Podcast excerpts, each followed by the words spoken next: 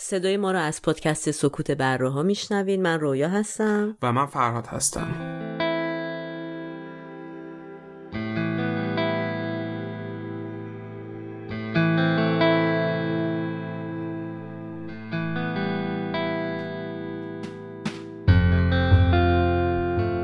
تاریخ پخش این اپیزود 15 سپتامبر 2019 یا 24 شهریور 98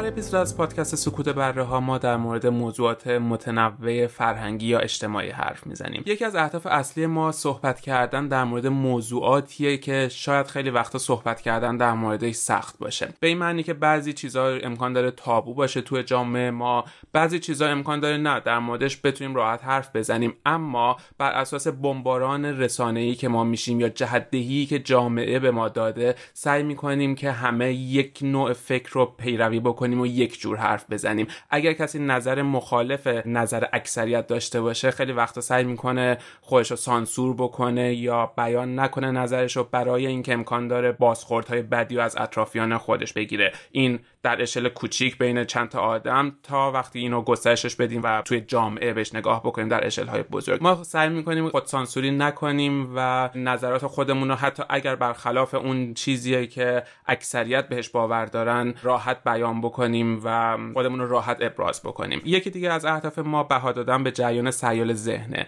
خیلی وقتا پیش میادش که توی بحثا ما از یه جایی شروع می‌کنیم و به جایی فرسنگ ها دورتر از اون جایی که شروع کرده بودیم بحثمون خاتمه پیدا می‌کنه. و بعدا وقتی نگاه بکنیم که بحث چه مسیری رو طی کرده تا به اونجا برسه می‌تونه جالب باشه که چه پله هایی رو طی کرده تو این مسیر. ما تو بحثان و تو بده کلامی که با هم دیگه داریم می‌ذاریم که ذهنمون آزادانه این مسیر رو طی بکنه. و خب البته تو این مسیر خیلی هم نمی‌ذاریم که خود مختار خود مختار باشیم. به خاطر همین ما میریم یه سری منابع رو می‌خونیم بسته به موضوع بحثمون که ممکنه حالا کتاب باشه یا مقاله های علمی. یه پیش زمینه ای رو برای خودمون لحاظ می‌کنیم اول و بعد بحثمون رو شروع می‌کنیم که معمولا هم به صورت انتخابی ریفرنسامون رو توی توضیحات پادکست می‌ذاریم. ولی چیزی که مسلمه برای ما اینه که هیچ وقت و تو هیچ بحثی نه ما این ادعا رو داریم و نه فکر می‌کنم هر آدم اهل تفکری کلا به این قضیه اعتقادی داشته باشه که چیزی صد درصد وجود داره و چیزی رو میشه صد درصد ثابت کرد و پشت حرفی صد درصد ایستاد. ما هم تو پادکست سکوت بره ها همین معنیش رو در پیش داریم و خودمونم روی کردمون بیشتر به این شکل که دلمون می‌خواد همه چی رو زیر سوال ببریم. شاید از پس این زیر سوال بردن و به چالش کشیدن و معنای جدیدی و سوال جدیدتری تو ذهن چه خودمون چه شنونده هامون بیاریم. تو این قسمت از پادکست سکوت بره ها ما از صداهایی استفاده کردیم تحت عنوان شاهد عینی که توضیحاتشون رو در قسمت توضیحات پادکست خودمون می‌ذاریم و معمولا این صداها بر اساس ارتباطشون با بحثی که ما داریم انجام میدیم انتخاب میشن.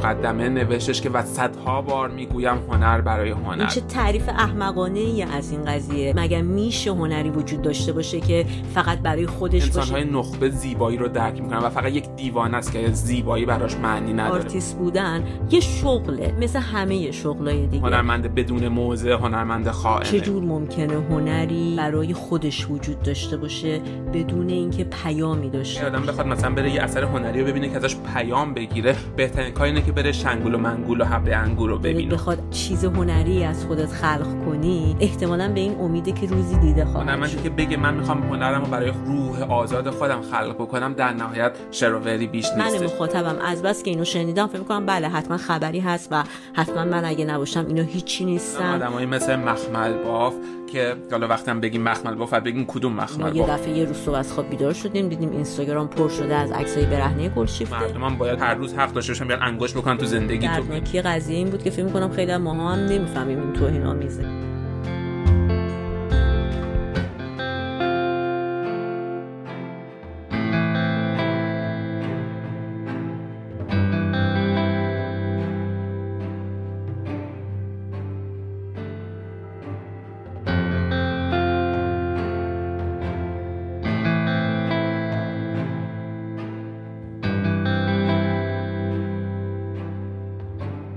عنوان اپیزود نهم ما هستش رابطه مخاطب و هنرمند انگلوار یا طلبکارانه. و همونطور که از عنوانش مشخصه می‌خوایم به طور کلی در مورد هنر حرف بزنیم در مورد مفهوم هنر در مورد پیدایش هنر در مورد جمله هنر برای هنر و یا هنر متحد و این دو نگرش متفاوتی که مقوله هنر وجود داره صحبت بکنیم. و بعد از اون می‌خوام در مورد رابطه بین هنر و هنرمند و رابطه دو سویه‌ای که بین هنرمند و مخاطب شکل می‌گیره صحبت بکنیم. و این رابطه رو به طور کلی در موردش صحبت بکنیم و بعدش تمرکزمون رو بذاریم روی جامعه ایران و در مورد هنرمند ایرانی و مخاطب ایرانی صحبت بکنیم. برای شروع بحث شاید بهتر باشه که اول یکم بیایم خود کلمه هنر رو تعریف کنیم و ببینیم اصلا اساس هنر چیه دلیل به وجود اومدن هنر چی بوده.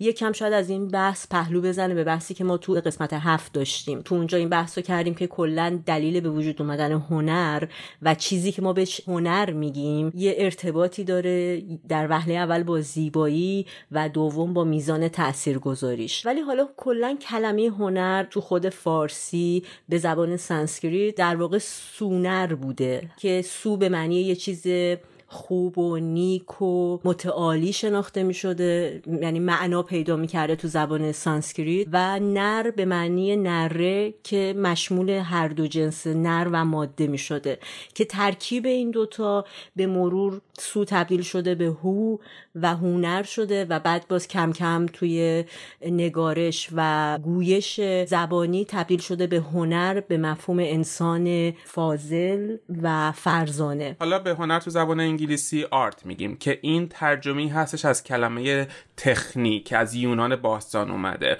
که توی نوشتای افلاتون مثلا بهش ارجا داده شده. افلاتون کلمه تخنی رو به کار میبرده برای آثار مکتوبی شامل شعر نوشته یا آثار بسری که خلق می شده ولی محدود به آثار هنری که ما امروز به نام هنر می‌شناسیم نبوده. مثلا کلمه تخنی برای ماهیگیری هم به کار می‌رفته. برای تمام فعالیت ها و مهارت های فیزیکی که به نوعی انجام شدنی بوده این کلمه به کار می‌رفته و بعدا این کلمه ترجمه شده به انگلیسی به آرت و خب بر اساس همون تعریف هنر یه حالت کاربردی همیشه تو جامعه داشته و بعد از اون مثلا در قرون وسطا هنر اون حالت زیبایی شناختی که ما امروز ازش داریم شاید استفاده نمی‌شد. بیشتر برای رسوندن پیام استفاده می‌شد و پیام های مذهبی یعنی مثلا در قرون وسطا کلیسا خیلی استفاده می‌کرد از هنر برای رسوندن پیام خودش و در حقیقت هنر یه جوری در انحصار طبقه مذهبی یا آره، کلیسا بودش. تا بعد از اینکه رنسانس هنری اتفاق افتادش جایگاه هنر عوض شد. هنری که قبل از اون خدا محور بودش و بر اساس آمیزه های مذهبی بودش تبدیل شد به یک هنر انسان محور. و این اون چیزی که تقریبا تو قرن 18 اتفاق افتاد و ما امروز به عنوان هنر مدرن میشناسیمش. و حالا دلایل متنوعی هستش برای این تحول هنر خدا محور به هنر انسان محور تو قرن 18 هم. یکیش سکولاریزه شدن جامعه هستش در اون موقع بعد از اون انقلاب صنعتی اتفاق افتاد و یک جور تکنولوژی وارد جامعه شد و جوامع تکنولوژی محور شدن و بر اساس اون اون جامعه فئودالی که وجود داشت و رابطه ارباب رعیتی که بین طبقه حاکم و طبقه اشراف که تقریبا بیشتر صاحب هنر بودن با رعیت خودشون شکسته شد یک جور بر اساس انقلاب صنعتی روابط ابزار محور یا تخصص محور شکل گرفت و باعث شد که نوع جوامع عوض بشه. و بعدش دوباره در راستای اون انقلاب صنعتی که اتفاق افتادش رشد و شکوفایی اقتصادی که اتفاق افتاد یک نگاه فلسفی وارد شدش که آدما به دلایل وجودی خودشون و نحوه کنترل زندگی خودشون بیشتر فکر بکنن. همه اینا کمک کرد که هنر مدرن بشه و در نهایت انقلاب های سیاسی که مثلا در فرانسه و در آمریکا اتفاق افتاد تمام اینا باعث شدش که این تحول اتفاق بیفته و مسیر هنر عوض بشه و به اون مسیر هنر انسان محوری که ما امروز می‌شناسیم نزدیک بشه. و بعد از اینجا یواش یواش موزهدارها کلکسیون دارها منتقدین هنری وارد شدن و اینها در حقیقت نقش اون کلیسا رو به عهده گرفتن و اینا شروع کردن یک جوری هنر رو به انحصار. آره هنر رو به انحصار خودشون در آوردن یا ابزار خودشون کردن و سلیقه اکثریت رو به نوعی شکل دادن. در واقع پس یه جوری یه گذری از سمت یه هنری که ایدولوژی مدار بوده حالا توی دوره کلیسا تو دورای قبلی بر اساس اون جامعه ای که توش رشد نمو داشته به سمت یه فردگرایی آره. زیادی که ما هر چقدر میریم باش ظاهرا تو هنر بیشتر روبرو میشیم. آره یه اتفاق دیگه که افتاد انسان دوباره بعد از انقلاب صنعتی از طبیعت فاصله گرفتش. قبل از اون هنر واسه آدما خیلی آینه طبیعت بودش. خیلی romanticism بود. آره دقیقا. و بعد از اون همونطور که خود انسان به صورت فردی از طبیعت فاصله گرفت هنرش هم از طبیعت فاصله گرفت. و حالا از اینجا یواش یواش این فاصله بین هنر و مخاطب ایجاد شده یعنی مثلا 300 سال قبل وقتی مخاطب یک نقاشی نگاه می‌کرد یک landscape بود یک منظری از طبیعت بودش خیلی راحت و بدون واسطه درک می‌کرد. چیزی بودش که هر روز داشت می‌دید و اون نقاشی هم که می‌دید واسش قابل درک بود. ولی بعد از اینکه هنر مدرن شکل گرفتش و سبک‌های مختلف هنری وارد شد مثلا کوبیس وارد شد یا بعدش سورالیسم اومدش. یه فاصله هم بین مخاطب و اون هنر افتاد منتقدین یا یک سری آدم بعد میادن ترجمه می‌کردن این اثر هنری رو برای مخاطب که بهش بگن این یعنی چیه پیامش چیه و چه کاری داره می‌کنه. حالا بعد همه این حرفا کلمه هنر یه کلمه انتزاعیه. یعنی شاید ما فکر کنیم که اگر مثلا هزار سال برگردیم عقب و به آدما بگیم که هنر می‌دونید چیه همشون ما رو مثل دیوانه ها نگاه بکنن که این دیوانه چی داره میگه. آره شاید خود کلمه به این صورت انتزاعی باشه ولی واقعیت اینه که هنر برای بشر از روز اول وجود داشته و هنر وقتی میگیم هنر کاربردی. مثلا نشونه ای که از هزاران سال قبل وجود داره توی قارهای انسانهای اولیه در عمیقترین قسمتهای قار نقاشی های بر روی دیوارها وجود داشته که نشون میده که نه برای زیبایی بلکه به حالت آینی مثلا نقاشی از شکار حیوانات وحشی باسشون داشته. یه جوری انگار می‌خواستن نشون بدن احاطه دارن بر پیرامون خودشون. و از اونور می‌بینیم که در تمام قبایل بدوی در تمام انسانهای اولیه رقصیدن آواز خوندن برای تمام انسانها وجود داشته و یه چیزی نیستش که ما امروز مثلا 200 سال رقصیدن رو کشف کردیم. و حالا اگر بخوایم تو روند تکاملی بشر ببینیم که چطوری هنر برای بشر کاربرد داشته و چه استفاده از هنر می‌کرده. گفتیم هنر براشون حالت کاربردی داشته حالت زیبایی نداشته. تو روند تکاملی بشر جدا از تمام اتفاقی که واسه افتاد مثلا یاد گرفتیم که روی دو پای خودمون وایسیم زبون رو یاد گرفتیم استفاده بکنیم برای تعامل داشتن با آدمای دیگه. یکی دیگه از خاصیت که یاد گرفتیم خاص بودن یا ویژه بودنه. به انگلیسی اگه بخوایم بگیم اسپشیال بودنه. می‌تونیم بگیم که تمام حیوانات یک چیز خاص یا چیز ویژه رو می‌فهمن. مثلا وقتی یک سایه از آسمون روی زمین بیفته هر حیوانی فکر می‌کنه که یک پرنده شکارچی داره بهش نزدیک میشه و احساس می‌کنه از اون حالت عادی زندگی یک اتفاق خارق العاده اتفاق افتاده و احساس خطر می‌کنه. اما انسان یک گام جلو گذاشتش و یاد گرفت که خودش می‌تونه ویژه باشه می‌تونه خاص باشه. برای مثال نشونایی که مثلا 250 هزار سال قبل از گونه هوموسیپین ها پیدا شده قسمت هایی که اینها زندگی می‌کردن که میشن اون انسان های اولیه‌ای که اجداد خیلی ابتدایی و گونه ابتدایی ما بودن رنگ های قرمز پیدا شده توی بقایای زندگی اونها که این رنگ قرمز وجود نداشته توی اون طبیعت. این نشون میده که اونا به نوعی از این رنگ استفاده می‌کنن. شاید مثلا واسه آرایش صورت خودشون و یه جوری برای ویژه کردن و منحصر فرد کردن خودشون به عنوان انسان شکارچی. و بعدا مثلا می‌بینیم تو ده ها هزار سال قبل اجداد شکارچی ما قبل از اینکه برن شکار بکنن مراسم آینی خاصی داشتن که روزه می‌گرفتن یا مثلا رقص های خاصی رو می‌کردن و به تدریج این ویژه بودن براشون تکامل پیدا یا کرد. ویژه ساختن یه, یه مسئله یه نگاه ویژه پیدا آره، کردن. آره دقیقا. و بعد مثلا می‌تونیم بگیم که این مراسم آینی سعی می‌کردن که هی بزرگتر اتفاق بیفته برای اینکه آدما رو یه جوری انگیزه واسهشون ایجاد بکنه که شرکت بکنن. که مثلا فرداش برن شکار. آره پرتعداد شن و به یاد موندنی واسهشون بشه.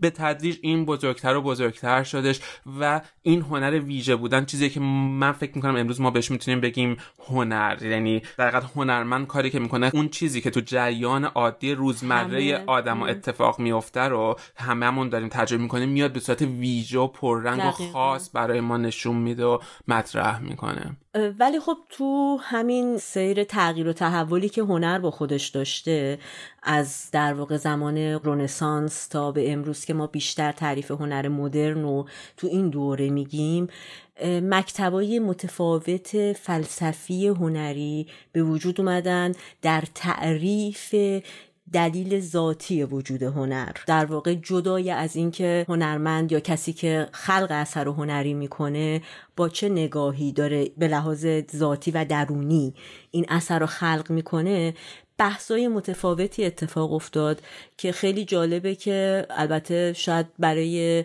کسی که خیلی آشنایی نداشته باشه با این صحبت ها بیشتر بحث محض هنری به نظر بیاد. ولی وقتی میریم توش می‌بینیم اتفاقا این مکاتبی هم که به وجود اومد مثل خیلی چیزهای دیگه تحت تاثیر تحولات سیاسی اجتماعی بود که تو اون دوران داشت اتفاق میافتاد. و هنوز هم اتفاق میفته یعنی وقتی بریم جلو می‌بینیم که همچنان هم درگیر این بحث ها هستیم دقیقا, دقیقا.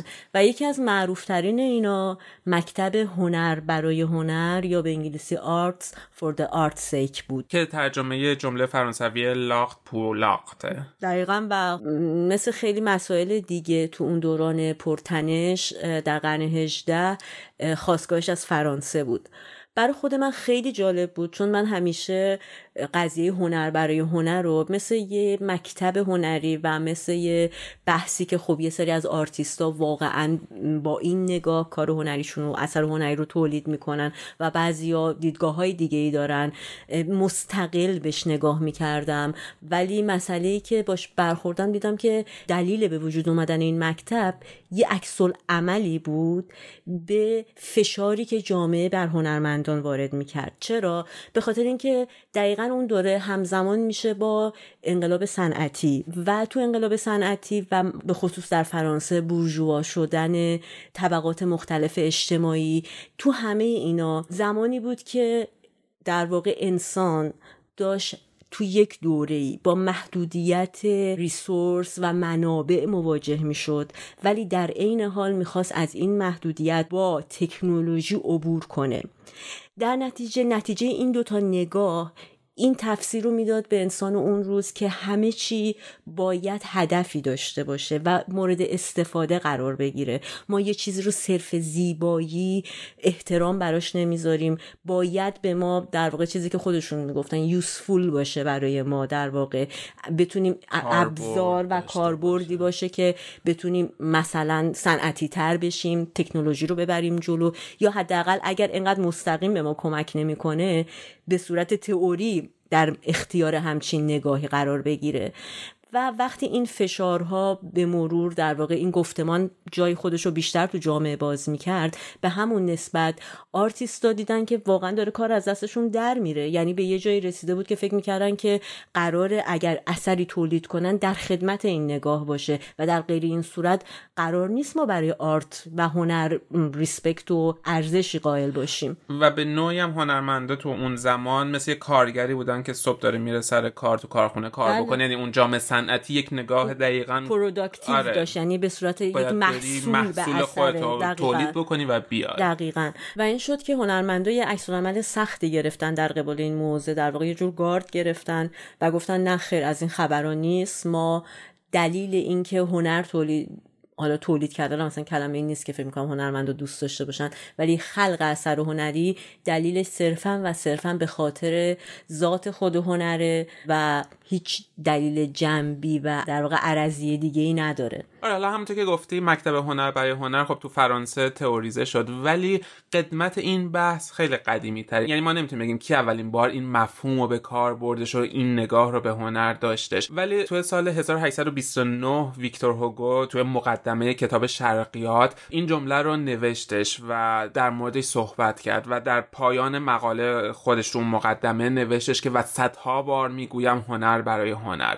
و بعد از اون آدمای زیادی دور ویکتور هوگو جمع شدن و بست و گسترش دادن این صحبت رو. و توفل گاتی کسی بودش که اومد این جمله رو گرفتش یه سری آدم دورش جمع شدن و خیلی اینو تئوریزه کردن و اسم مکتب خودشون رو پارنسیان گذاشتن که پارنسیان تو افسانه های یونانی نام یک کوهیه که زئوس که در خدای خدایان و حافظ هنرهای زیبا هستش با برادر خودش آپولون که خدای شعر هستش زندگی می‌کردن و اینا این اسم رو گرفتن و نام مکتب خودشون رو پارنسیان گذاشتن و برای بیان افکار خودشون قالبی رو که انتخاب کردن قالب شعر بودش. چون که معتقد بودن که توی شعر می‌تونن اوج زیبایی رو نشون بدن و کلام می‌تونه زیباترین حالت ممکنه خودش رو آری از مفهوم و معنا نشون بده. و تو شعراشون به انتخاب واژه ها به قالب شعر به قافیه و به چینش کلمات بسیار دقت می‌کردن و پیام و مفهوم بی اهمیت ترین چیز ممکن توی شعرشون بود یعنی هدفشون این بودش که زیباترین جملات ممکن رو به مخاطب عرضه کنن و هیچ مفهوم مستقیمی رو به مخاطب عرضه نکنن. و این مکتب خودشون رو در مقابل مکتب رومانتیسم که نگاه به طبیعت داره قرار دادن و به طبیعت کاملا بی تفاوت بودن. حالا اگه بخوایم فهرستوار عقاید این گروه رو ذکر بکنیم اینا معتقد بودن که هنر تنها دلیل برای زنده بودن یعنی توی دنیایی که پر از مشکلاته هنر به بهترین حالت ممکن می‌تونه روح آدم رو جلا ببخشه. و بعد معتقد بودن که هنر برای هنره یعنی خود هنر رو باید پرستید. فارغ از اینکه مفهومی یا پیامی رو داشته باشه و بعد زیبایی رو میپرستیدن در هنر. معتقد بودن که انسانهای نخبه زیبایی رو درک می‌کنن و فقط یک دیوانه است که زیبایی براش معنی نداره و نمی‌تونه درک درستی از زیبایی داشته باشه. به یونان باستان خیلی نگاه زیادی داشتن و معتقد بودن که در یونان باستان هنر ناب عرضه می‌شده و ما باید پیرو اونا باشیم. و بعدش هیچ باوری به الهام شاعرانه یا خلاقیت نداشتن. معتقد بودن که آفرینش هنر نتیجه کار سخته. آدم باید بشینه کلمات رو مثلا برای سرودن یک شعر الهام نمیشه یک شعر بگیم یک شعر زیبا بگیم بلکه باید بشینیم به سختی کلمات رو بذاریم کنار هم بچینیم مثل یه پازل انگار برخورد بکنیم و تا بتونیم زیباترین شکل ممکن رو از تو این کلمات در بیاریم. و بعد احساسات شخصی خودشون رو توی شعر به هیچ وجه بیان نمی‌کردن. معتقد بودن که احساسات و عواطف شخصی و عشق و این چیزا باعث بی ارزش بودن شعر میشه. و در نهایت باور داشتن به یأس و ناامیدی که در دنیا وجود داره و معتقدن که هنر نابی که محصول اون نگاه هنر برای هنره می‌تونه ما رو از این سیاهی و تاریکی دنیای اطرافمون جدا بکنه و نجات بده. خب البته این چیزایی که مربوط به این نوع نگاه هست نتیجه شده فلسفه هنر برای هنر تو قرن 18 هم که خب خیلی هم بودن که فکر می‌کنم نمی‌دونم بهشون گفتم بوهمیان هنرمندایی که خیلی با این نگاه زندگی می‌کردن و در این حد بوده که رو سبک زندگی و نمی‌دونم اصلا انتخاب آگاهانه فقر به عنوان یه نوع استایل زندگی. به هر حال مثل شاید تو نگاه امروز یه تیپ آرتیستای عجیب غریبی که ما می‌بینیم همچنان تحت تاثیر این نوع نگاه باشن به لحاظ چه پوششی چه سبک زندگی. ولی به حال از این که بگذریم این نگاه تو زمان خودش منتقدین به نامی هم داشته. من الان مشخصا دارم در مورد فلسفه هنر برای هنر بحث می‌کنم و طرفدارای این نگاه. که از جمله منتقدین معروف این قضیه نیچه بوده که خب از اونجایی که نیچه خب همیشه هممون می‌دونیم نگاه اخلاق مدارانه ای داشته به زندگی به این در واقع گذارم خیلی نگاه انتقادیش از زاویه اخلاقیه. به این که خب میگه مثلا اگر قراره که هنر فقط برای هنر باشه پس اون بار مسئولیت و فضیلت چیزی که هنر به ما میده به ما انسان ها میده بعد از مواجهه شدن باهاش پس کجا میره؟ اون تاثیر پذیری اخلاقی که ما باش روبرو میشیم اون کجاست؟ چرا تو این قضیه هیچ جایی برای تعریف این قسمت که وجود داره؟ در واقع گزارهای اصلیه یعنی متن اصلی خود نیچه رو که بخونید خیلی توش این تقیان و عصبانیت رو احساس می‌کنید از متن خود نیچه که مدام داره میگه پس این کجاست؟ اصلا این چه تعریف احمقانه ای از این قضیه؟ مگر میشه هنری وجود داشته باشه که فقط برای خودش باشه و هیچ چیزی پشتش نباشه؟ پس زیبایی داشته باشه و هیچ کاربرد دیگه آره و پس سرچشمه اون همه در واقع احساس مثبت و فضیلتی که ما از برخورده با هنر میدیم پس اون کجا میره اصلا؟ چرا نیست؟ یه قسمت خب این در واقع حرف نیچه است و همزمان با همون دوران انقلاب صنعتی خب می‌دونیم که مارکسیزم و کمونیسم در حال گسترش بود و یه عده خیلی زیادی که به این نگاه حمله ور شدن و منتقدش بودن طبقات و طیفای مختلفی بودن که پیرو فلسفه مارکسیزم بودن. از جمله انتقاداتی که کسایی که طرفدار این فلسفه بودن به هنر برای هنر داشتن این بود که فکر می‌کردن خیلی این نگاه لوکس و اروپایی و این context base در واقع. یعنی ما تو اروپا اگر بشه همچین تعریفی رو قبول کرد مختص همین جغرافیاست مثلا شما تو آفریقا هنر وجود داره ولی هنر یه چیز functional و کاربردیه و اصلا این تعریف اونجا نمی‌تونه بگنجه. در حالی که خب هنرمندای خیلی خوبی تو آفریقا زندگی می‌کنن. شما نمی‌تونید هنر اونا رو کنید پس در واقع یه جور برهان خلف رو استفاده می‌کردن برای رد این ادعا. از طرفی یه عده دیگه بودن از مارکسیسم که فکر می‌کردن که همونطور که تو گفتی ریشه هنر برای هنر از پارنسیانا میاد و یه قسمتی از توضیحاتت به این اشاره داشتی که اونا اینجوری نگاه می‌کردن که فقط افراد در واقع اینتلکت می‌تونن از هنر لذت ببرن و یه دیوانه از زیبایی, هنر. آره. مارکسیسم دقیقا اینو بولد کردم و گفتن که این منجر به یه نگاه طبقاتی میشه. یعنی چی؟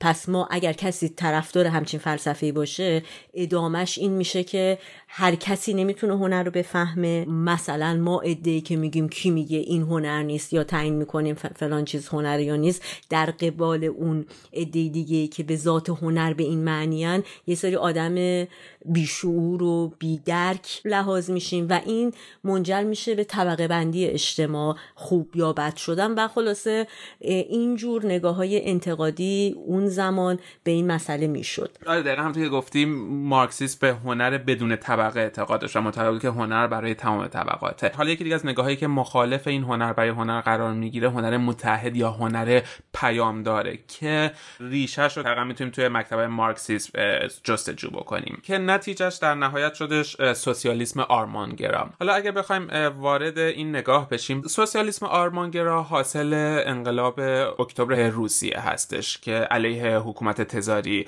اتفاق افتادش. بعد از انقلاب اکتبر یک دوران شکوفایی هنر در روسیه اتفاق افتادش. اون شور و جنبشی که هر انقلابی تو جامعه ایجاد می‌کنه یک موتور محرکه ای شدش که هنرمندا شروع به خلق اثر هنری بکنن. از اونور لنین به هنر آزاد معتقد بودش و معتقد بود هنر آزاد است و آفرینش آزاد است و انسان زاده آفرینش و هنر آزاد است. و در این پیام رهایی بخش انقلاب اکتبر بودش که باعث شدش که آهنگسازها نقاشان و تمام هنرمندان تو اون جامعه شروع به خلق اثر هنری بکنم بدون هیچ محدودیتی. و گام های بزرگی در هنر مدرن اتفاق افتادش. هیچ محدودیتی توی سبک توی نوع کار توی پیام توی هیچ چیزی نداشتن و خیلی آزادانه داشتن به خلق اثر هنری میپرداختن و یک رستاخیز هنری توی روسیه اتفاق افتاد. آره دقیقا منو یاد یه سال اول بعد از انقلاب خودمون میندازه آره دقیقا اون موتور محرکه که یهو اون انرژیه که آزاد میشه. آره. و معمولا طبق تجربه همیشه بعد از چند سال سرکوب میشه. تو ایران خب داریم تجربهشو تو روسیه هم. حالا وقتی بریم جلوتر می‌بینیم که چه اتفاقایی افتادش. این مسیر تقریبا تا سال 1930 میلادی ادامه داشتش این آزادی و این آفرینش هنری اتفاق میافتاد. با اینکه جنگ های داخلی توی روسیه وجود داشتش ولی همچنان هنرمندا خلاقیت خودشونو داشتن آثار خودشونو توی کنسرت های غربی توی اروپا اجرا می‌کردن و ارتباط خیلی عمیقی و مستقیم و بدون واسطه هم بین هنرمندان غرب و شرق برقرار بودش.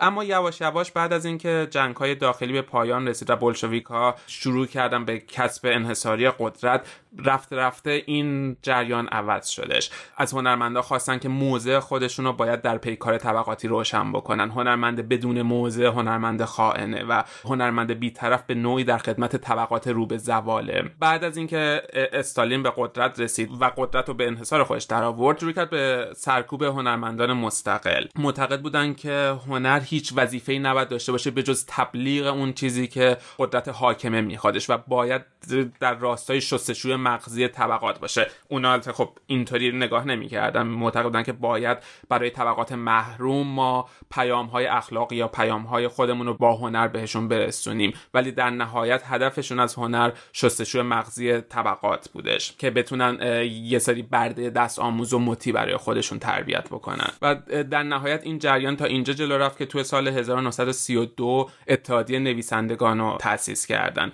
که در حقیقت خط مشی تمام نویسنده ها رو حزب کمونیست تعیین میکردش و همه نویسنده ها ملزم بودن که به عضویت این اتحادیه در بیان و بهشون می‌گفتن که واقعیت رو نباید به شکلی که در واقع هست نشون بدین. باید به اون شکلی نشون بدین که می‌خوایم باشه. و نتیجهش مثلا این شدش که تو همون سالها تو برنامه اشتراکی سازی که برای دهقانان اجرا می‌شد میلیون ها دهقان روز جان باختن. اما نویسنده ها موظف بودن تو کتاباشون از شرایط خوب و شادی و خوشی دهقانان و کشاورزان بنویسند و حالا از اون وقت تقریبا در همون دوران تو غرب هم فاشیسم داشت به نوعی همین کارو میکردش. تو ایتالیا یا مثلا آلمان نازی شروع کردن به سرکوب هنر مدرن شروع کردن به جمعآوری آثار هنری از موزه ها آثار هنری که به زم دیکتاتورها منحت بودش و داشتش مردم رو به انحراف میکشون. فاشیست ها معتقدن که هنر باید اون انسان برتر رو پرورش بده. انسانی که فارغ از بدی و پلشتی و ناراستی و انسان برتریه که قدرت داره و هنری که زشتی ها رو نشون بده هنر نیستش و منحته. و نتیجهش این می‌شد که تو سیاه ترین دوران جهان که بین جنگ جهانی اول و دوم بودش کمونیست ها در شرق و فاشیست ها در غرب داشتن تلاش می‌کردن که نشون بدن که همه چی گل و بلبل و هنری و آره نشون بدن که سیاه نمایی نباشه.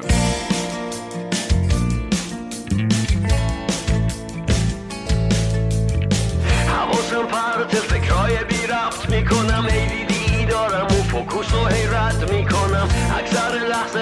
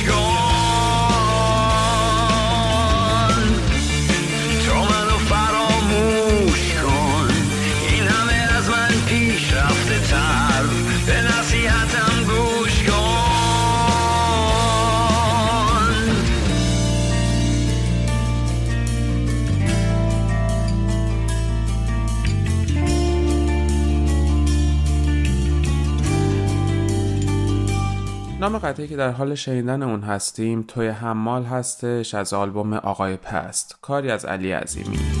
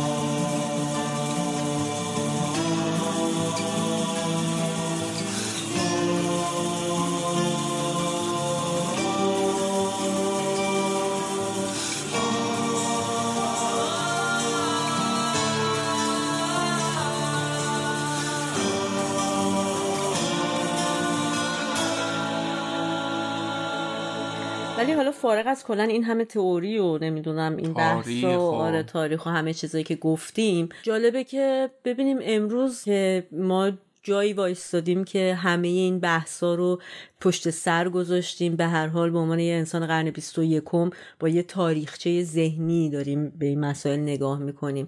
خودمون هنر رو چی تعریف می‌کنیم؟ من خودم فکر می‌کردم که واقعا حالا عقیده شخصی خود آدم چیه؟ نگاه تو مثلا فرهاد به هنر برای هنر چه شکلیه؟ اصلا قبول داری همچین دیدگاهی رو؟ فکر می‌کنی می‌تونه وجود داشته باشه؟ ببین به اون شکلی که مثلا پارنسیانا به هنر نگاه می‌کردن خب نه من فکر می‌کنم که یه ذره مسخره است. ولی خب از اون ورم همونطور که خودت هم گفتی اونا خیلی واکنش داشتن نشون می‌دادن به اون کنشی که داشت اتفاق میافتادش. یعنی مثل قوانین فیزیکه. وقتی یک جسمی در حال حرکته تو اگر بخوای مسیرش رو عوض بکنی یا متوقفش بکنی انرژی خیلی بیشتری باید بهش وارد بکنی تا بتونی به اون حالت تعادل برسونیش. واسه همین من فکر می‌کنم خب اون نگاه از نظر من امروز نگاه دوگمی از نظر من امروز خیلی نگاه محدود و بسته به قضیه. که هنر فقط باید زیبایی داشته باشه و هیچ پیام دیگه نباید داشته باشه. از اون ور بستگی داره خب در مقابل این چی ما داریم میگیم؟ آیا اصلا مخالف هنر برای هنر چیه؟ هنر متحد و هنر پیام داره آیا مخالف این؟ من منظورم فارغ از این اسماست یعنی به اسم فکر نکنیم اینکه موافقش چی میشه یا مخالفش چی میشه تو بحث شخصی یعنی اصولا. چون مثلا برای خود من اینو می‌فهمم که وقتی یه آرتیستی می‌خواد یه کاری رو تولید کنه در رابطه با اون concept ی که مد نظرشه و آفرینشی که می‌خواد انجام بده خب یه فرمی رو داره و حالا نظر شخصی من هر چقدر این دوتا به هم نزدیک یعنی در واقع شاید دوتایشون یکی هن محتوا و فرمی که یه آرتیست می‌خواد با اون اثر هنریش رو تولید کنه. به این معنی شاید ما بگیم هنر برای هنر وجود داره چون داره یه جوری از ذات خودش از ابزارهای خودش خودش رو تغذیه می‌کنه تا به منصه ظهور برسه. ولی فارغ از این قضیه من به عنوان تماشاچی به عنوان مخاطب به عنوان کسی که در معرض یک اثر هنری قرار می‌گیره نمی‌تونم بفهمم که چجور ممکنه هنری برای خودش وجود داشته باشه بدون اینکه پیامی داشته باشه. منظورم از پیام اصلا پیام اجتماعی اخلاقی. منظورم از پیام صرفا اون تأثیریه که من می‌گیرم. ممکنه یه, یه احساس غم باشه یا یه احساس شادی باشه یا یه احساس شعف باشه. یعنی در واقع اون چیزی که تو انگلیسی بهش میگن مینینگلس طرفدار این فلسفه هنر برای هنر و من نمی‌تونم درکی داشته باشم از اینکه یک هنری مینینگلسه. ببین من فکر کنم وقتی میگیم پیام پیام مشخصه چه احساسات و پیام فرق می‌کنه. تو ببین آره یه اثر هنری می‌بینی احساس شعف بهت دست میده یه اثر هنری می‌بینی احساس غم بهت دست میده. این فرق می‌کنه. ولی وقتی ما میگیم هنر باید پیام داشته باشه معنیش به نظر من این نمیشه. معنیش این میشه که مثلا تو باید بتونی یک پیام اخ... یعنی پیام اتفاقا پیام اخلاقیه. تو باید بتونی. بگی که این اثر هنری می‌خواست مثلا بگوید دروغ بد است. و تمام آثار عرف- هنری که پیام اخلاقی داشته باشن آثار هنری خوبن. دقیقا. توی عرف وقتی کلمه پیام استفاده می‌کنن در واقع به این معنی یعنی اولین معنی که متبادر می‌کنه همینه. ولی منظور من در واقع مواجهه با کلمه مینینگلسه دقیقا. یعنی بی معنی بودن. خب نیست. ببین حتی مثلا همون پارنسیانا که اونقدر دوگ به قضیه نگاه می‌کنن اونا معتقد بودن که هنر باید اوج زیبایی داشته باشه. خب اونا خیلی فرمگرا بودن به نظر من. یا چیزی که من می‌فهمم از اونا به مسئله فرم تو هنر بیشتر اهمیت می‌دادن تا محتوا در واقع اصلا. و اونو هیچ جوری لحاظ نمی‌کردن. و به همون معنی هم احساسات و عواطفی که ممکن بوده یه هنرمند رو با خودش درگیر کنه رو پس می‌زدن وقتی می‌خواستن یه اثر هنری ایجاد کنن. آره ولی ببین حالا از اونا بیان بیرون که گفتیم. خب اونا چون می‌خواستن مسیر رو هدایت بکنن مجبور بودن یه ذره شدیدتر به قضیه نگاه بکنن. ولی من به طور کلی معتقدم که هنرمند سوار بر جامعه نیست. جامعه سوار بر هنرمنده. هنرمند یک روح آزاد نیست که بتونه بگه مثلا حتی یعنی هنرمندی که بگه من می‌خوام هنرم رو برای خودم خلق بکنم برای روح آزاد خودم خلق بکنم در نهایت شر و وری بیش نیستش. چون که اون هنرمند داره توی جامعه زندگی می‌کنه. آره تو خلا نیستش. مثلا لایپنیتس فیلسوف آلمانی یه جمله داشتش که میگفتش که سوزن قطب نما اگر بتونه فکر بکنه و احساسات خودش رو بیان بکنه می‌تونه خودش رو قانع بکنه که به اراده شخصی خودش داره شمال رو نشون میده همواره. در حالی که خب اینطوری نیست این نظر من واسه هنرمندم همینطوری. آره شاید یک هنرمند بگه من این اثر هنری رو برای ذات هنر یا برای روح آزاد خود اصلا به نظر من یعنی روح آزاد وجود نداره هنرمند مطیع یا تابع شرایط اجتماعی خودشه مطیع کلمه سنگین نه تابع تابع شرایط تابع اجتماعی چند خودشه مجهوله شاید مثلا بشه گفت معاد... یعنی یک نمیشه گفت لزوما اثر مستقیم با هم داره نسبت مستقیم نه داره نه صد نسبت- نه نه ولی تاثیر آره. ولی داره تاثیرپذیره، آره. بله یعنی هنرمندی که تو ایران اثر هنری خلق می‌کنه اگر توی آمریکا به دنیا میومد مطمئنا. جور دیگه چیز کرد پس هیچ وقت نمی‌تونه بگه که ذات من این هنر رو آفریده. نه.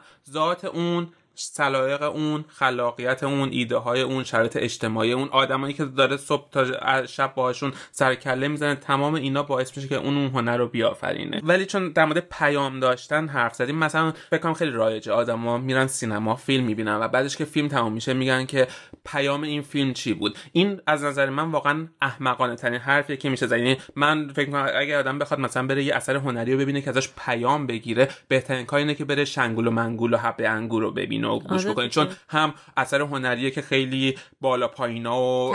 چرخش دراماتیک آره خوبی داره تعلیق داره و هم پیام های اخلاقی فوق العاده خوبی داره و واسه من فکر می‌کنم که دنبال پیام بودن تو هنر کار عبسیه کار بیهوده کاریه که نتیجه ای نداره به خصوص هنر چیز نیست یک نواختی نداره اصلا. دو- چون در واقع هنر به نظر من از یه ناخداگاهی تو خلق میاد که وقتی تو براش پیام می‌ذاری مجبور میشی خداگاه جهدهی کنی هنر تو. دلیل اینکه تمام تولیداتی که من اینجا خیلی آگاهانه کلمه تولید رو استفاده می‌کنم تولیداتی که بر مبنای این نوع نگاه ایدولوگ در واقع در حالا عالم تو گیوم هنر وجود داره به نظر ما و خیلی از مخاطبین بی ارزش یا کم ارزشم همین نوع هدفمند بودن تو هنره. یعنی ما می‌خوایم این حرف رو ثابت کنیم در نتیجه برای اون پلن میریزیم که حالا چطوری ثابتش در حالی. که شاید یه مقاله نوشتن خیلی کار بهتری باشه واسه اینکه آدم بخواد مثلا بیانیه بده تا اینکه بخواد یه اثر هنری خلق کنه. البته یه چیزی که حالا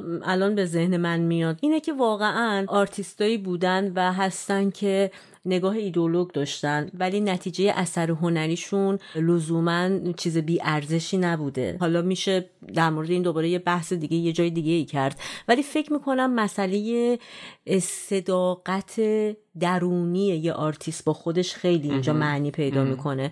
مثلا ما کلی آثار معماری داریم از دوره های قرون وسطا تو جهان یا مثلا تو ایران خودمون شاهکارهای معماری که خلق شده که در واقع شاید طراحهای این اثرهای هنری این سازه ها یا نقاشی ها بسیار بسیار معتقد بودن به اون ایدولوژی که داشتن و از همین طریق تونستن سبک هنری قابل احترام و در واقع واقعا داره ارزش هنری برای خودشون به وجود بیارن و ایجاد کنن. آره اون باوره خب آره واقعا خیلی مهمه که تو چطوری تو میجوشه اون ایدولوژی ایدولوژی واقعا بهش باور داری یا به خاطر منافع شخصی و وصل شدن به سرچشمه های قدرت داری ادای اون ایدولوژی رو در میاری؟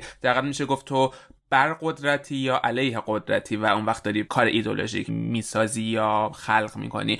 اگر مثلا بخوایم مستاقی در موردش حرف بزنیم می‌تونیم در مورد فیلمسازای ایدولوگ توی ایران توی چهل سال گذشته حرف بزنیم. مثلا آدمایی مثل مخمل باف که حالا وقتی هم بگیم مخمل باف بگیم کدوم مخمل باف مخمل بافی که در اوایل انقلاب داشتش تو ده 15 سال اول کار می‌کرد و ایدولوژی انقلابی داشت یا مخمل بافی که تو ده 15 سال گذشته بودش. و دقیقا 180 درجه چرخش داشت. که اینم یه نکته به خیلی جالبه. معمولا این هنرمند ایدولوگ خیلی چرخش های ناگهانی دارن. Extremist؟ آره دقیقا یا مثلا محمد نوریزاد که خب اونم فیلمساز بودش تا قبل از 88 کاملا یک فیلمساز انقلابی بودش با اون آثار خدمت کیهان و آره, آره یعنی تو کیهان مینوشت. فیلمایی که میساخت مثلا چهل سرباز میساخت که حالا واقعا حالا نمی‌دونم ارزش هنری الان نمی‌خوایم بذاریم ولی از نظر من فاجعه بود و پیام های گل درشت خیلی احمقانه و خیلی ایدولوژی های گل درشت می‌خواست منتقل کنه و یهو بعد 88 180 درجه چرخید.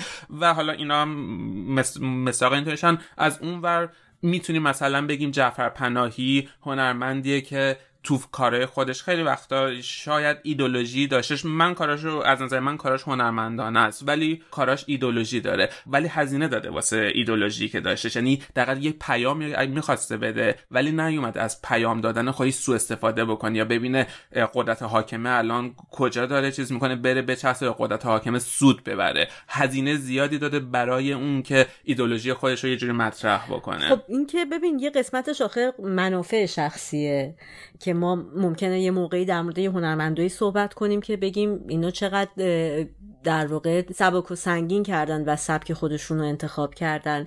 یه قسمت دیگه در واقع اونجاییه که تو واقعا دغدغه مندی یعنی احساس حالا تو هر نوع و جان رو نگاهی که ما بخوایم در نظر بگیریم تو واقعا دغدغه چیزی رو داری که اصولا حالا اون دغدغه حالت انتظایی نداره که بشه شاید راحت تر وصلش کرد به هنر. یعنی می‌خوام بگم یه عده از آدمایی که دغدغه‌های انتظایی تر دارن و شم هنری هم دارن شاید به یه معنی می‌تونن بیشتر فارغ باشن از این درگیری هایی که در حاشیه ممکنه اتفاق بیفته وقتی تو مثلا دغدغه اجتماعی یا سیاسی داری. حالا یه عده از هنرمندا هستن که دغدغه اجتماعی دارن و اون دغدغه براشون مهمتر از هنره. من شخصا جعفر پناهی رو جز اون دست قرار میدم.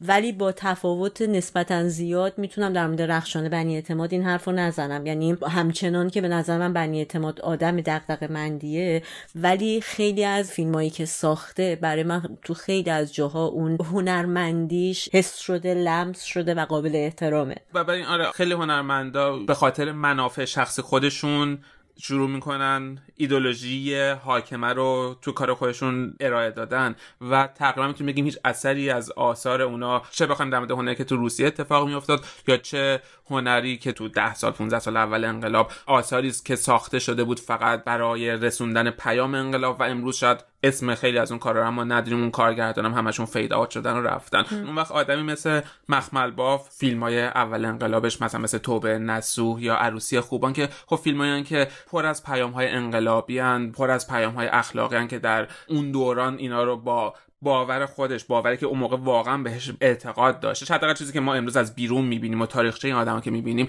بهشون اعتقاد داشت و این فیلم رو ساخته و هنوز با اینکه آثار هنر متحد و هنر انقلابیان ولی هنوز آثاری که ما امروز بهشون می‌تونیم مراجعه بکنیم درمشون صحبت بکنیم آثار مهمی تو تاریخ سینما ایران. میشه فارغ از یه نگاه سیاسی بهشون نگاه کرد. آره.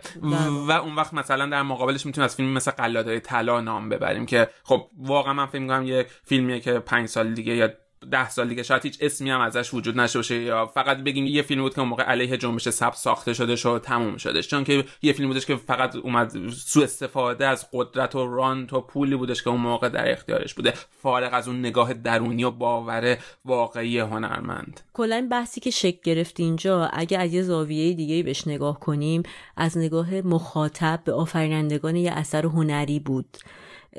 و اینکه ماها داشتیم یه جوری قضاوت می‌کردیم. فیلمایی که مثلا حالا تو این بحث خودمون دیده بودیم آیا خوبن آیا بدن آیا هنری هستن آیا سیاسی هستن و و و و. و این چون واقعا اصلا یه جور شاید هنر بدون مخاطب معنی نداشته باشه. آره و این حرفیه که خب خیلی این روزا تکرار میشه و شنیده میشه و میشه گفتش که ذات وجودی و هنر خب بدون مخاطب بیمعنیه درسته؟ یعنی یک آدم هنرمند تو خلا نمی‌تونه دوباره من شاید مثال رابینسون کروزه رو بزنم. فکر می‌کنم اگه تو توی جزیره تنها باشی دلت بخواد چیز هنری از خودت خلق کنی احتمالا به این امیده که روزی دیده خواهد شد. روزی کشف میشه روزی یه عده‌ای میان اسکلت های من اینجا پیدا می‌کنن می‌بینن من این کارا رو کردم. یا میشه اینطوری گفت تو اثر هنری شاید تو رابینسون کروزه تو جزیره خلق بکنه ولی اون اثر هنری وجود نداره چون کسی ندیدتش در واقع. به روزی که اولین نفر وارد اون جزیره شما اثر هنری رو ببینه و بعد بگه آهای مردم یه اثر هنری اینجاست اون اثر هنری انگار خلق شده قبل از اون اون اثر هنری انگار که وجود نداره. و این گفتمان خود این مسئله که در واقع هنر بدون مخاطب وجود نداره باعث شده که شاید بشه گفت بیشتر شاخه های هنری که ارتباط مستقیم تری با مردم دارن یه گفتمان دیگه به وجود بیاد به اسم اینکه ما هنرمندا بدون مردم چیزی نیستیم. خود این گزاره در واقع به خصوص شاید در مورد جامعه ایران و به خصوص بعد از پیدایش یه سری تاکشوهای مختلف حالا چه تو شبکه های ماهواره چه شبکه های خانگی و تو اینستاگرام خب البته بیشتر در معرض اینجور گفتمان قرار می‌گیریم که ما بدون مردم هیچی نیستیم ما هرچی داریم از مردم مردمن که به ما مردمی. آره مردمن که به ما اعتبار میبخشن اونا هستن اگه اونا نباشن ما نیستیم و چیزای شبیه این که خود این مسئله باز دوباره یک حالت دو وجهه ایجاد می‌کنه تو اجتماع بین هنرمند و طرفداراش و به اصطلاح فناش. اینکه آیا واقعا اصلا این حرف درسته. آیا این یه واقعیت محض یا یه دروغ گنده است که فقط داره تکرار میشه؟ و جدای از اون وقتی که این حرف زده میشه چقدر واقعا مردم تاثیر می‌ذارن تو کیفیت کار هنری یه هنرمند؟ و اصلا تو بیشتر شناخته شدن و بزرگتر شدن یه هنرمند. و از اون طرف. چقدر یه هنرمند می‌تونه به طرفداراش گوش بده؟ چقدر یه هنرمند باید در واقع این کارو بکنه؟ یه ذره می‌خوایم به صورت مصداقی تر البته در مورد این مسئله صحبت کنیم. یعنی فکر کنم واقعا یه جریانی را افتاده به خصوص هم توی گفتی تو این چند سال اخیر که اینستاگرام و شبکه‌های مجازی و انبوه تولیدات هنری برای عموم مردم داره عرضه میشه. هنرمند ایرانی خیلی حالت متواضع و خاکی و خاک پای مردم به خودش گرفته. من هیچی نیستم. من اگر شما نبودی من هیچی نبودم. من هیچ کاری نمی‌تونستم بکنم. البته این یه ریشه در واقع اصالت اجتماعی داره این مسئله. شاید برگرده به 50 60 سال پیش زمانی که سینمای ما ستاره هایی مثل فردین داشت که واقعا خواستگاه مردمی داشتن و خیلی هم توی همین الانش هم تو ارزیابی کارنامه هنری اونا واقعا بخش هنری زیاد بهش توجه نمیشه و آمدانه حتی نادیده گرفته میشه. در واقع اون نوستالژی و مرام اجتماعی که هر کدوم از این بازیگرا و ستاره ها بله با خودشون آوردن. اونه که برای مردم عزیز و دوست داشتنیه. و در نتیجه به معنی واقعی کلمه آرتیستای اون شکلی یا حالا ستاره های اون دوره خواستگاه خودشون رو واقعا از مردم می‌گرفتن. و از اون ور از نظر فرهنگی هم ما این فرهنگو داریم. ما می‌خوایم با هم دیگه تعارف کنیم میگیم ما خاک پای شما خواهش شما ما قربونت برم نوکرم. آره مثلا از خونم می‌خوایم با اجازه شما مرخص میشیم. کلا یه حالت نوکری و وقتی بخوایم خیلی به طرف مقابل حال بدیم حالت نوکر اربابی داریم تو حرف آره، زدنمون. بعد این آره تسری پیدا کرده آره حالا. می‌تونه این این عامل هم باشه. مثلا خیلی از بازیگرا وقتی دارن حرف می‌زنن به مردم میگن ما خاک پاتونیم. و من اینو تا حالا نگفتم. چون به نظرم هر اول باید به خودت احترام بذاری که بلد باشی به دیگران احترام بذاری. چرا خاک پاتون باشیم اه، چرا دوستتون نباشیم چرا سرمون بالا نباشه براتون کار نکنیم من این تعارفات رو خیلی بلد نیستم. یه سری زبون بازی که بازیگرا دارن ما همه چی هم- همه کاری که می‌کنیم برای مردمه. خب به نظر من دروغه. خب تو برای خودت داری کار می‌کنی. تو داری پول در میاری. تو داری مشهور میشی. یعنی چی برای مردمه می‌دونی؟ ولی اینقدر که این حرفا رو زدن و ناخداگاه مردم عادت کردن که یکی ضعیف باشه همش بگه من قربون همتونم. معلومه که خیلی برامون مردم مهمه. ولی من هیچ وقت یاد نگرفتم که بگم من خاک پاتونم. از سال اخیر ما خیلی مواجه میشیم با هنرمندایی که اتفاقا تحصیلات آکادمیک دارن. اتفاقا بسیار زحمت کشیدن برای اینکه به این نقطه برسن. و از دهن اونا این حرف رو میشنویم که خود این مسئله یه ذره می‌خوایم شاید به آسیب شناسی این قضیه الان نگاه کنیم. آیا واقعا هنرمندی که به خاطر توانایی خودش. حالا ما میگذریم از البته مافیا و باندبازی و اینا که خب بالاخره هست و کاریش هم نمیشه کرد. اما من شخصا معتقدم اگر فرزند بازیگری دیده میشه در سینما و همه بهش میان خوبه خب بازیش خوبه بالاخره. یعنی نسبت به وضعیت موجود نسبت به رقیبای دیگه ای که وجود داره. حالا این بازیگر اگه بیاد ادعا کنه بگه که من واقعا بدون مردم هیچی نیستم این مردم بودن که به من اعتبار دادن. آیا واقعا یکم پوپولیستی به نظر نمیاد این کار به خاطر اینکه در وهله اول چه تو بازیگری چه هر سبک هنری دیگه ای توانایی اون آرتیسته که باعث دیده شدنش میشه. عملا اگه اون آرتیست نتونه خلاقیت هنری داشته باشه با اینکه مثلا فکر کنین میشه در نهایت تو بهترین حالت مثل یه سلبریتی اینستاگرامی که مثلا می‌تونه بیاد چهار تا ادا در بیاره به خاطر اینکه یه کلمه ای رو به زبون میاره که بقیه نمیگن یا نمی‌دونم هر چیز نامتعارفی می‌تونه کلی فالوور پیدا کنه ولی این مسئله با هنر خیلی فاصله داره. در نتیجه این گفتمان یه ذره یعنی یه ذره که به نظر من به طور کامل از نظر من خیلی رده. درسته که به هر حال ما مخاطبین سهمی به یه معنی در شناسوندن و بیشتر شناخته شدن آرتیستا داریم. مثلا از این نظر که ما می‌تونیم معرفیشون کنیم به دوستامون یا حالا نمی‌دونم تبلیغشون رو بکنیم. میاد آره بعد... دوستشون داریم و براشون حالا تبلیغ می‌کنیم هر مدلی. چون که کارشون خوبه چون یعنی کارشون ما خوشمون خوبه. میاد. اون وقت حالا مثلا میریم کنسرتشون یا میریم سینما فیلمشون رو می‌بینیم بعد اون پرفروش میشه. خب آره اینو اعتبار رو از مخاطب گرفته. ولی. آیا دینی داره به مخاطب؟ فراتر از دین اصلا مسئله اینجاست که اصطلاحا ما میگیم امر بهش مشتبه شده. وقتی یه آرتیست این گفتمان رو زیاد تکرار کنه خود مخاطبم شاید به همچین باوری برسه. و در نتیجه نتیجهش این میشه که ما خیلی وقتا می‌بینیم که همین ضرب‌المثله که من گفتم امر مشتبه یعنی یه چیز در واقع از ریشه دروغ خودش داره دروغای دیگه رو تولید می‌کنه.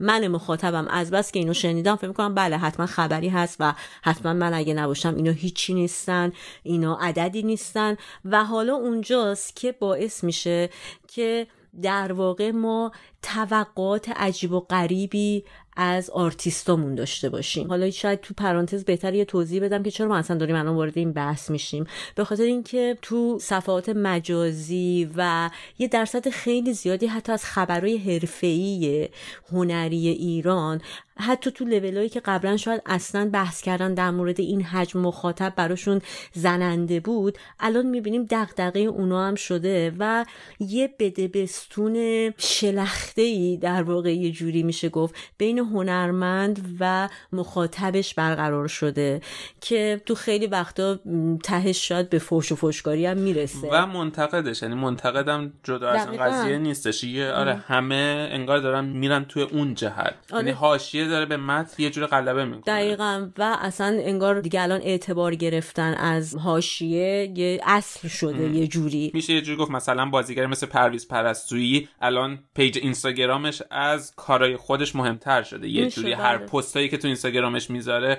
بیشتر یه جوری داره مخاطب میچرخونه تا کارایی که کرده. آره حالا شاید اگه بخوایم مستاقی تر بحث کنیم تو ذهن من چیزی که همیشه خیلی پررنگ آزاردهنده بود تو این سالا برام اتفاقی بود که برای گلشیفته فراهانی افتاد. ما یه دفعه یه روز صبح از خواب بیدار شدیم دیدیم اینستاگرام پر شده از عکسای برهنه گلشیفته و انواع اقسام قضاوت ها در مورد اینکه چرا این کارو کرد یا چرا نکرد یا درست بود یا غلط بود. هیچ بحثی در اینکه این بستر باید باز باشه برای نقد کردن. وقتی اصولا ما یه کاری رو در ملع عام انجام میدیم نقدش هم باید در ملع عام صورت بگیره. هیچ بحثی تو این نیست. یعنی ما اینجا اصلا نمی‌خوایم بگیم که چرا این حرفا زده شد. ولی اشاره به اون مدل از نگاهی داریم که گلشیفته فراهانی رو یه جور سفیر یا یه انسان نماد فرهنگ. نماد فرهنگ یا یه انسان فاضل به هر معنی. توی قاب این شکلی میذارتش و حالا ازش می‌خواد که بله فقط چون تو به صورت ژنی ایرانی هستی در نتیجه باید تمام افکار منو نمایندگی کنی. وقتی داری یه کار شخصی انجام میدی تو حرفه خودت. و اون وقت اینطور میشه که اون وقت خیلی متوجه میشن که آبروی ایرانی تو با این کارت بردی. وقتی این ترند ایجاد میشه که ما بدون شما هیچی هستیم. شما به ما همه چیزا دادین ما همه چیز از شما داریم خب این هم دوباره هم مشتبه بر مخاطبم میشه که پس این وظیفه داره که به هر سازی که من بزنم برقصه. اگر کار خلاف میل من بکنه خیانت در امانت کرده. یعنی قشنگ احساس خائنانه به آدم دست میده. پس همه حالا حق داریم انتخاب شخصی اون آدمم. شدیدا نظر بدیم و توهین بکنیم و احساس کنیم که تمام چهارچوب های شخصی ما رو با انتخاب شخصی خودش یه جوری انگار شکونده و آره خیلی وقتا ظاهرم در عالم هنر به خصوص ما فراموش می‌کنیم که هنرمندی اگه بشه حالا اسمش هنرمندی گذاشت یا آرتیست بودن یه شغله. مثل همه شغلای دیگه. و کسی که درگیر این کاره بابتش پول می‌گیره. حرفشه مثل شما که امروز بلند میشین و تصمیم می‌گیرین فرضا تو کار خودتون یه لول پیشرفت کنین یا با فلان دیپارتمان کار نکنید با فلان division کار کنید اینم دقیقا یه شغل فقط فرقش اینه که در معرض بیشتر و در دیده شدن های مکررتریه. و در نتیجه از نظر من رابطه بین مخاطب و آرتیست فقط یه قرارداد به ساده ترین شکل ممکن. اونم این که آرتیست تنها دینی که به گردن مخاطب خودش داره در وهله اول و اول و اول سرگرم کردن مخاطبشه. حالا سرگرم کردن مخاطب می‌تونه خیلی پیچیده و complex و فلسفی باشه تاثیرگذار باشه می‌تونه خیلی ساده باشه. و بابت این سرگرم کردن اون هنرمند پول می‌گیره. در نتیجه شما می‌تونید بله مثلا یه پولی میدی میری سینما یا میری تئاتر یه کار اثر هنری رو می‌بینی. در واقع هنرمند کار خودش رو در اختیار تو می‌ذاره بابت تجربه کردنش. حتی نباید به اینم قائل باشه که لزوما اون کار خوبه یا بده. یعنی از نظر تو در نهایت تو بعد از دیدن یه کار ممکنه دیگه انتخاب نکنی که این آدم رو دنبال کنی بیشتر از اون. ولی فقط و فقط همینه. نه بیشتر. ولی خب اتفاقی میفته زندگی خصوصی هنرمند واسه مخاطب جذابه. هیچ بحثی هم توش نیست هیچ کس واسش جذاب نیست بیاد ببینه زندگی خصوصی من مثلا چه اتفاقی توش میفته. حاشیه های زندگی منو بخواد چک کنه. ولی این عوارض جانبی هم هستش که مشهور شدن واسه هنرمندا میاره که جذاب میشه. حاشیه هاشون کارهایی که می‌کنن جاهایی که میرن چیزایی که میپوشن. ولی این فرق با اون حس طلبکارانه ای که حالا ما داشته باشیم که چرا این کارو کردی؟ چرا این غذا رو خوردی؟ چرا این رنگ رو دوست داری؟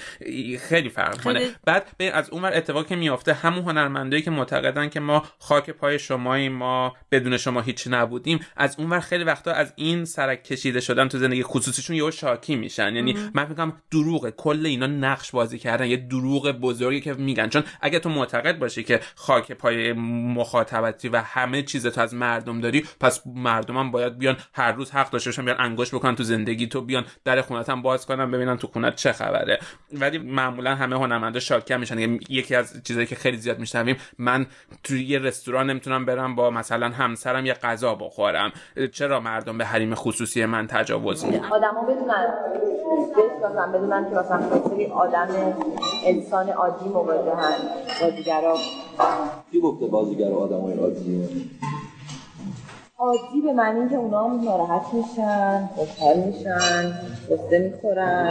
همیشه قرار نیست همیشه قرار نیست. نه نه نه. در در تقابل با مردم. در تقابل با من مردم حالا اینو گفتم. اصلا شروع می‌کنیم چه کامنت که فکر می‌کنین مگه کی هستی؟ چیزا رو می‌خونیم صفحه های اینترنتی رو می‌خونیم در وقت راجع به بازیگرای چیزا رو می‌نویسن. اون دفعه اومده خانمه با بچهش من نشستم مثلا اینجا دارم پیتزا دارم می‌خورم. اومده بچهش رو تاک گذاشت رو پیتزای من. بچه یه ساله هفتش ده ماه. گذاشت رو پیتزای من و گفت شما بشین راحت باشید غذاتون رو بخورید. گفتم خانم بچهتون الان تو حلق منه. اینجا تو غذا من بچه تو گذاشت؟ شروع کرد دور میز راه رفتن عکس گرفتن. باورت میشه؟ ولی آدم مجبوره دیگه چیکار بکنه؟ بره از اینجا بیرون. فلانی از اخلاق جنگی داره فلان جا دیدم. نمی‌دونه اون چیکار داره که تو خوابیدی نخوابیدی صبح شب روز خسته نیستی چقدر پول داری؟ مثال های خیلی زیادی هست از اون طرفم از زمانی که در واقع بازم میگم دارم تو کانتکس ایرانی صحبت می‌کنم. اینکه هنرمندای ما هم اتفاقا این مسئله پول گرفتن و دستمزد گرفتن و اصلا به حساب نمیارن. یعنی اینو فکر می‌کنن که خیلی عادیه و یه شنی بیشتر از یه شغل معمولی برای خودشون قائل میشن. واقعا خود هنرمندا هم خیلیشون حداقل نمیشه جنبه است ولی تعداد زیادیشون فکر می‌کنم خودشون هم دوباره ام براشون مشتبه شده و یه تصور گنده تری از چیزی که هست دارن. فکر می‌کنم یکی دو سال پیش بود که دعوای در واقع حاشیه‌ای پیش اومده بود. ظاهرا بین مهران مدیری یه جای سیگار کشیده بود و از اون طرف رامبد جوان که نمی‌دونم پستی گذاشته بود نقد و بررسی فیلمش بودش ساعت پنج از. که جلوی منتقدین نشسته داشتن حرف می‌زدن و تو جلسه سیگارشو در مورد شرکت سیگار کشیدن که آره بعدش دوباره خیلی و ظاهرا به صورت همزمان مثلا رامبد جوان یه پستی گذاشته بود در نقد این که من دیگه سیگاری نیستم. یا همچین چیز به هر حال و مردمم دامن زده بودن به این قضیه که بله مثلا این دوتا با هم لجن. همچین بحثایی. کاری به اصل قضیه ندادم اما پستی من خوندم همون موقع در واقع پستی که رامبد جوان تو اینستاگرامش گذاشته بود که به نظر من بسیار توهین آمیز بود. و جالب و دردناکی قضیه این بود که فکر می‌کنم خیلی ماها هم نمی‌فهمیم این توهین آمیزه. یعنی عادت کردیم در واقع بیهس شدیم به این قضیه.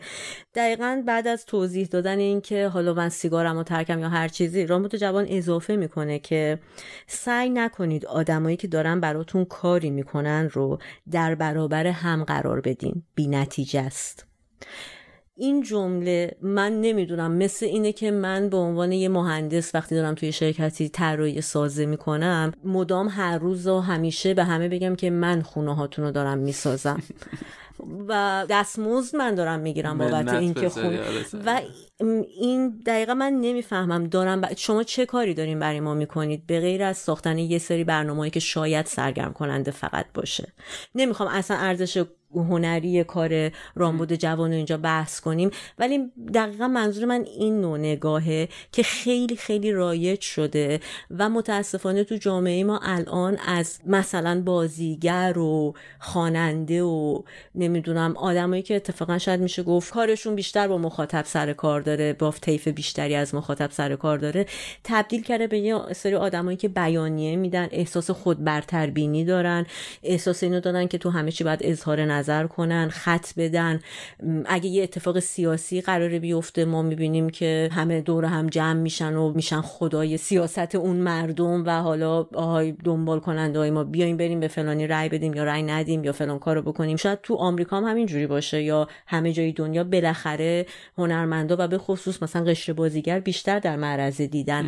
اما تو جامعه ای که نقد آزاد نیست. تو جامعه که ما رسانه آزاد نداریم و برای خوندن مثلا یه مطلب یه تحلیل سیاسی شاید باید از فیلترینگ رد شیم و نمی‌دونم هزار تا چیز دیگه پیدایش و گسترش همچین پدیده هایی فکر می‌کنم فقط و فقط ضربه می‌زنه به تکثرگرایی یه اجتماع به اینکه یه اجتماع آزاداندیش باشه بتونه فردیت رشد بیشتری پیدا کنه و مستقل اندیشیدن توش رواج بیشتری پیدا کنه. خب کل بحث اینه که هنرمندا زندگی شخصیشون زندگی شخصی خودشونه. نه به مخاطب دینی دارن نه مخاطب به اینا دینی داره. به جز همون چیزی که گفتیم بلیتشو بخرن برن فیلمشو ببینن برن کنسرتشو ببینن. به جز اون حق مخاطبه که سرک بکشه تو زندگی اون حاشیه‌اشه جذاب زرده ولی بفروشه خوبه همه دوست دارن همه جای دنیا هست. از اون بر هنرمندم آزاده که اگر دوست داره لخت بشه لباسشو در بیاره مثل گلدشیفت اگر دوست داره بچه‌شو کانادا به دنیا بیاره. تا وقتی که تا وقتی که درویی توش نباشه تا وقتی که دروغ توش نباشه. شاید عدم صداقتی آره که... اون عدم صداقت است که مثلا تو مورد آزاد نامداری به نظر من خیلی پررنگ میشه. کسی که تا دیروز داشته تبلیغ حجاب رو می‌کرده و به صورت خیلی پررنگ و گلدوش همون چیزی که میگیم داری ایدولوژی خودتو میفروشی دقیقا داری ایدولوژی تو میفروشی داشت داری پول در میاری و بعد یهو نشون بدی که داری یه کار دیگه ای می‌کنه خلاف اون ایدولوژی دیگه. یعنی یهو تمام اون بنیانا رو داری به هم. می‌زنی. اینجاست که اون وقت این تفاوته به نظر من پررنگ میشه و آدما یه جا حق دارن اعتراض بکنن اون یه جای دیگه حق دارن همه حق دارن اعتراض کنن. ولی اون یه جای دیگه به نظر من خیلی نظر شخصی من اینه که وارد نیست اون اعتراضه. دقیقا آره. در کل یعنی ما می‌تونیم این نتیجه رو بگیریم که واقعا کار هنرمند و مخاطب خودش چیزی فراتر از یه قرارداد ساده نیست که شاید اون هنرمند قرار ایدهی به ما بده تلنگری به ما بزنه یا فقط برای ساعتی به عنوان حالا یه نویسنده یا فیلمساز یا نقاش ذهن ما رو درگیر خودش بکنه و قاعدتا خب در ازای پولی که دریافت می‌کنه بابت آفرینش کار هنریش. دقیقا یه قرارداد دو طرفه مثل کارفرما و کارمند. که قرار از توش یه محصولی بیاد که خب حالا این بار قرار محصول هنری باشه و آدما رو سرگرم کنه یا تحت تاثیر قرار بده یا و هر چیزی. البته این هیچ منافاتی هم با شعن هنرمند و شعن هنر نداره که چون فکر می‌کنم دوباره اینجا صحبت پول که به میون میاد خیلی ممکنه احساس کنن که خب هنرمندی که برای پول کار می‌کنه هنرمند نیست. نه یعنی واقعا به مفهوم استاندارد و امروزیش قرار نیست این دوتا با هم در تضاد باشن. ولی چیزی بیشتر از اون نیست و ما هم شاید به عنوان مخاطب اون هنرمند بالاترین لطفی که می‌تونیم به آدمی که دوستش داریم بکنیم اینه که کارش رو تبلیغ کنیم. نمی‌دونم به بقیه بشناسونیمش اگه هنوز اونقدر شناخته شده نیست. و اگر چیزی مضاعف بر این از هنرمندمون بگیریم واقعا دیگه اصطلاحا بونوس کار حساب میشه. هنرمندم بهترین لطفی که می‌تونه به ما بکنه که کار بهتر انجام بده. رو به رشد باشه. آره، کارش. خب که طبیعتا آره. اگه نباشه در واقع طرفداری خودش از دست میده.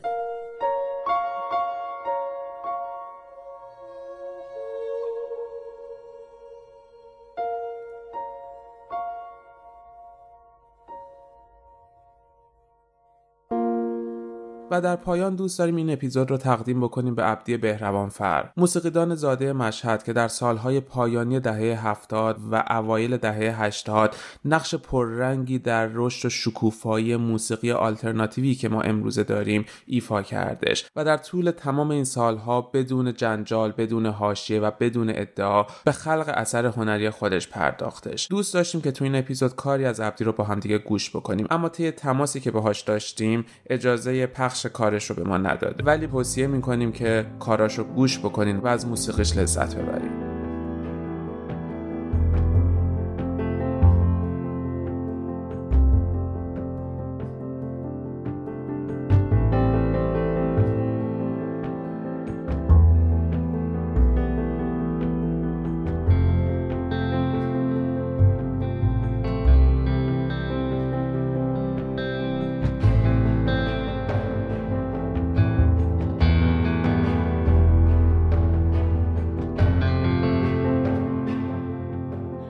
قسمتی که شنیدین اپیزود نهم از پادکست سکوت بره‌ها تحت عنوان رابطه مخاطب و هنرمند انگل‌وار یا طلبکارانه بود. مثل همیشه دوست داریم که نظراتتون رو در این مورد بدونیم پیشنهاداتتون و انتقادایی که دارین و به ما اطلاع بدین. و خوشحال میشیم که اگر توی iTunes گوش میدیم به ما باز همون اونجا review بنویسین. اگر تو Castbox گوش میدیم به ما کامنت برامون بذارین. یا می‌تونین به ما به سکوت بره ها پادکست ایمیل بزنین و یا ما رو توی تمام شبکه های اجتماعی مثل توییتر اینستاگرام یا تلگرام با سکوت بره ها پادکست پیدا بکنین و خدا خدافظ